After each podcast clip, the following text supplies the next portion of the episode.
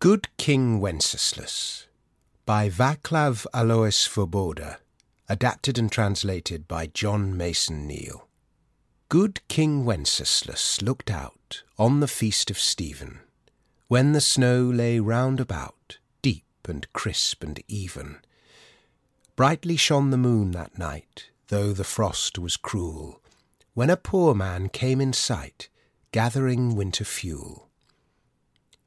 Hither, page, and stand by me, if thou know'st it telling, yonder peasant, who is he? Where and what his dwelling? Sire, he lives a good league hence, underneath the mountain, right against the forest fence, by St. Agnes fountain. Bring me flesh and bring me wine, bring me pine logs hither. Thou and I shall see him dine when we bear them thither.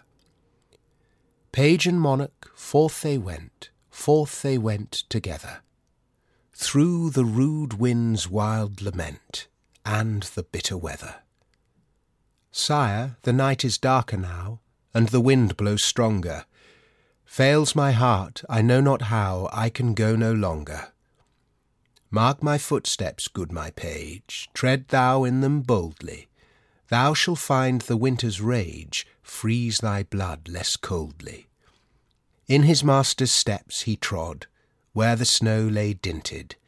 Heat was in the very sod which the saint had printed.